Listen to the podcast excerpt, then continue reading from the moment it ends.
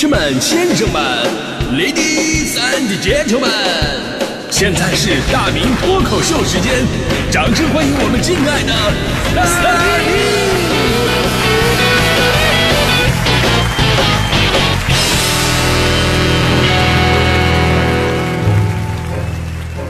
明！好，欢迎各位来到今天的大明脱口秀，我是大明啊。今天咱们聊的是关于奖励这个话题，虽然我知道。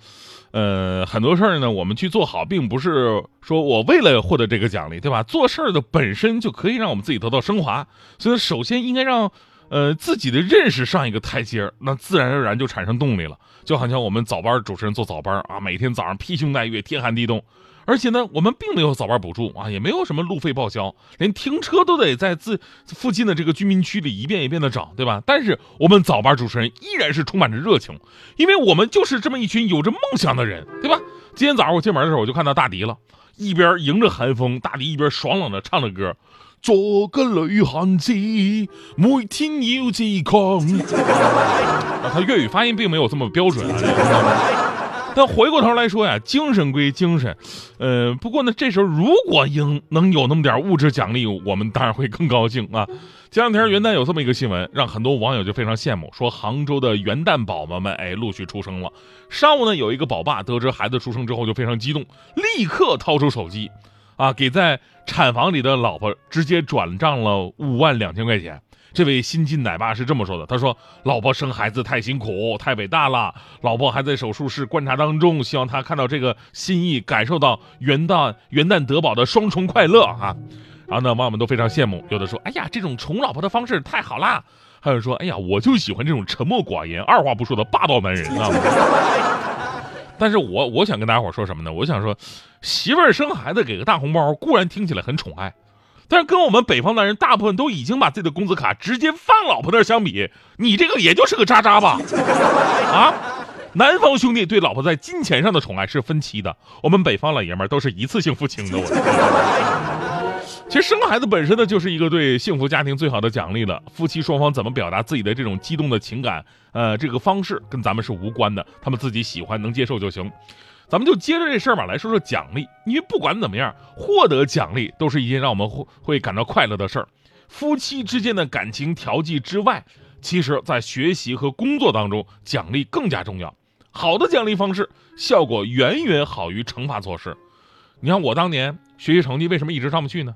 当然了，有有我个人可能有一百多个方面的原因吧。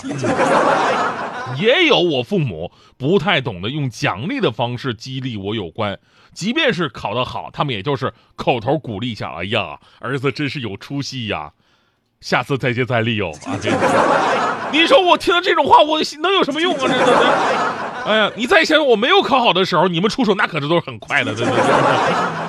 呃，后来呢，我妈妈意识到这一点啊。某一次期末考试之前跟我说：“哎呀，儿子，如果这次总分能比上次提高二十分，我就给你一个大大的礼物。”说完还拿手比划了一下，大大的礼物。哎呀，我感觉非常大。然后我奋发图强，我学了一个月的时间，成绩直接提高了三十分。那次我妈果然没有食言，她确实送给我一个大大的礼物——小天鹅滚筒洗衣机。哎呀，我要这洗衣机有何用？所以这个故事告诉我们道理啊，希望人家砥砺前行，你得出点血才行，对吧？在这一点上，我爸比我妈好多了。我在上小学的时候，我爸就许了我一个非常实在的承诺，而且是非常斩钉截铁的说的：说如果以后我能考上什么清华北大，就奖励我两万块钱。就那会儿许两万块钱，那是真的钱呐，对吧？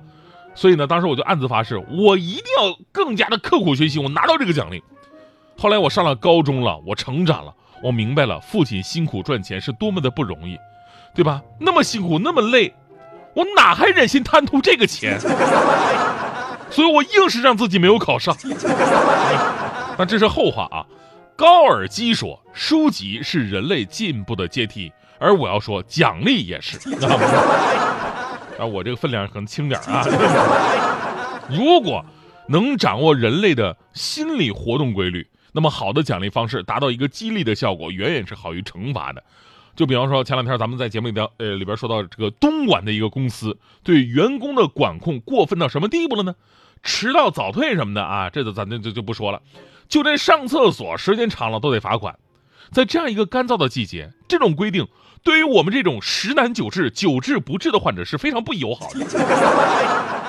而这种对上厕所的时间限制的公司并不是少数，也是横在很多老板跟打工人之间的一道难题。前不久，还有这个互联网公司在厕所安装计时器，这事儿也引发了争议。这个计时器精确到秒那种的，能非常直观的显示你在里边蹲了多长时间，这家伙你要在整个倒计时，你这不就是拆弹专家三吗？这不是？但是怎么说呢？对吧？这个东西你越看越焦虑，越焦虑，他人在里边蹲着，他就越容易做无用功，你知道吧？甚至呢，还有的公司安装这个信号干扰器，让你在里边不能刷手机。总之呢，不仅要横向拉长你的工作时间，甚至还要往里压缩你正常的休息时间。那有的管理者会说了：“哎呀，那就是有人偷懒啊，怎么办呢？那趁着上厕所那就尿遁呢。”对吧？所以咱们今天说的这个主题就很有用嘛。哎，为什么你们想到永远是惩罚那些不好的，而不是通过奖励更好的来激励所有人呢？你看，武汉一个公司为了解决员工迟到的问题，就设了一个早到券来奖励早到的员工。获得早到券的员工可以干什么呢？可以领取免打卡、调休、星巴克咖啡等不同的福利。人负责人说了，说之所以这么做呀，就是因为天气变冷，有的员工就喜欢迟到，但是呢又不想惩罚他们，毕竟他们也很辛苦啊，于是就想出了这种激励的方式，既能激发员工上班准时的积极性，又能凸显公司的一个人情味儿。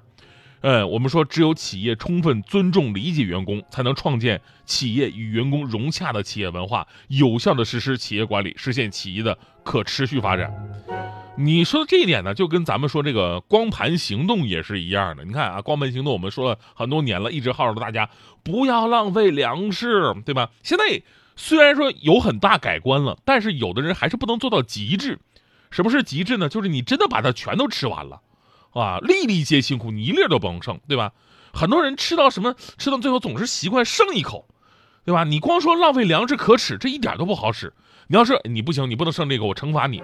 但剩那一口你也不好罚，跟剩一半不一样，对吧？所以光盘行动，你光是用惩罚的手段和号召，就总差那么点意思。